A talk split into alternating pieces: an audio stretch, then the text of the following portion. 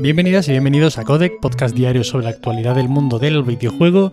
Yo soy de Rato y hoy tenemos que empezar hablando de magia. Y es que Hogwarts Legacy se mostrará en un State of Play el jueves 17 de marzo a las 10, hora española, 10 de la noche. Qué alegría, qué alboroto. Otro perrito vuelve Hogwarts a los videojuegos. Esperemos por Dios que salga bien esto. Han comentado que la duración del evento será de 20 minutos y según adelantan en Avalanche Software, los que desarrollan este juego, 14 minutos de estos serán de imágenes de Hogwarts Legacy capturadas en PlayStation 5. Yo no os voy a mentir, estoy especialmente interesado por este título y como os he confesado en varias ocasiones, creo, cada vez que he hablado del juego, lo que se ha mostrado hasta ahora solo me confirmaba la sensación de que aún no tenían ni idea de cómo iba a ser el juego, de cuál iba a ser su juego.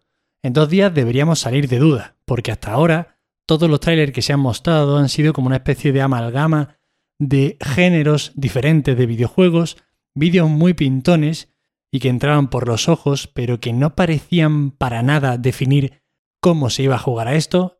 Pero bueno, entiendo eso, que el jueves son muchos minutos de gameplay, lo que vamos a ver, y deberíamos tener una idea muchísimo más definida de este esperadísimo juego que como salga medio bien va a vender como churros. En definitiva, muchas ganas de ver qué tal sale este título, muchas ganas de ver ese mundo abierto inspirado en el universo de Harry Potter. Y bueno, todo el mundo atentos a ese jueves 17 de marzo a las 10 de la noche. Y ahora nos vamos a hablar del pana, del buenazo de Masahiro Sakurai, el creador de Kirby y Super Smash Bros., que ha sido premiado con el galardón al creador más valioso de los premios Famitsu Dengeki. Y no es para menos, este talentoso, creativo, ideó Kirby a los 19 años. O sea, es que el tío... A ver, el tío tiene 51 años, pero parece que tiene 32. Pero bueno, que lo ves así con un aspecto muy joven y es que el tío lleva en la industria desde muy pequeño. Y además haciendo cosas importantes. Además de lo de Kirby, el trabajo que ha hecho especialmente con este último Super Smash Bros. Ultimate, con el que el tío se ha vaciado y lo ha dado absolutamente todo, ha volcado alma y corazón en esta franquicia para hacer un juego prácticamente perfecto y súper completo que ha cerrado las incorporaciones de una forma muy bonita, de verdad me parece un juego fantástico, un juego de celebración de los videojuegos muy bien hecho y conseguido.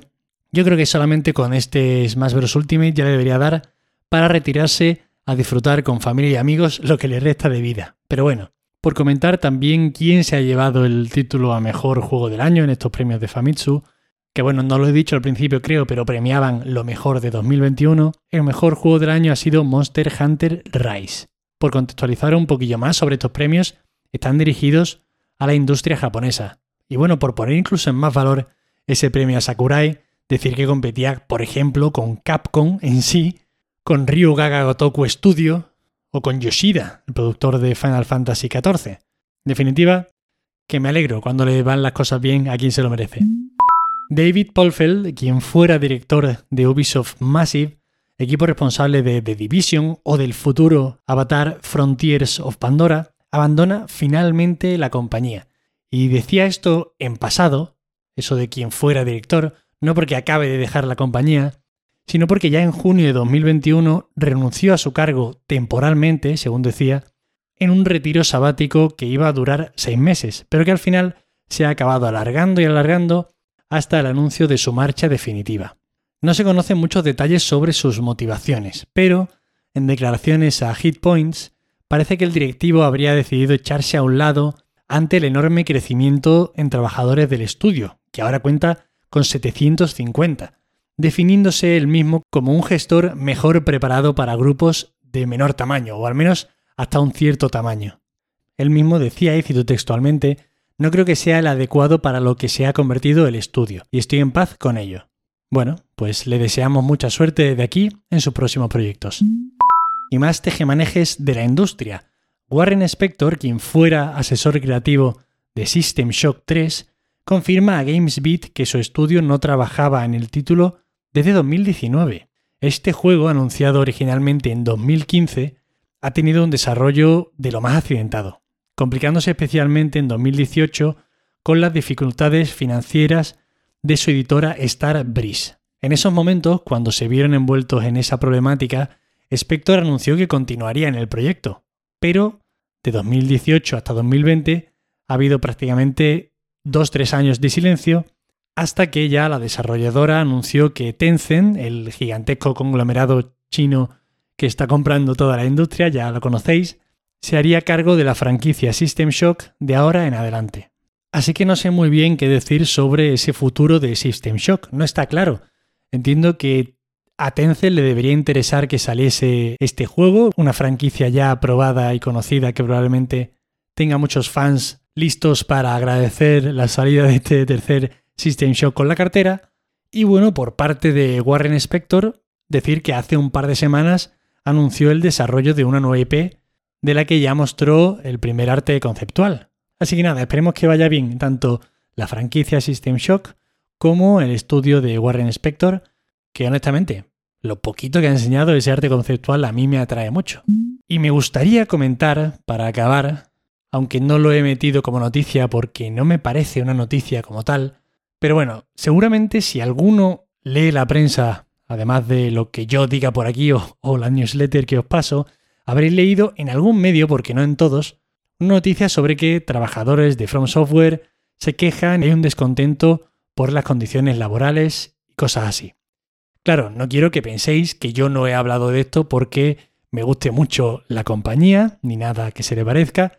Ya sabéis que en este podcast, joder, no paro de hablar de cosas que no son cómodas de comentar en esta industria. Ya me gustaría a mí que todo fueran noticias felices de videojuegos de fontaneros, de orcos y de magos, pero pasan cosas tristes. Lo que pasa es que creo que aquí se está haciendo noticia de prácticamente la nada. Esta noticia surge a raíz de los comentarios en un portal donde se ponen reseñas sobre empresas, bueno, pues al estilo Glassdoor, que no sé si la conocéis, pero básicamente es eso, tú buscas trabajo y dices, bueno, a ver qué dicen en esta empresa a la que voy a aplicar. Vale, pues hablan muy mal de ella, muy bien, buen salario, mal salario, ok.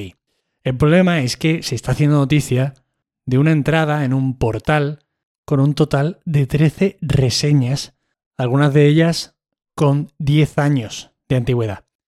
O sea, no sé si me estoy explicando, ¿no? Pero no le veo sentido. Sinceramente, le veo el sentido de que ahora mismo Elden Ring es un juego que si pones esas palabras en una noticia, automáticamente vas a tener muchas visitas.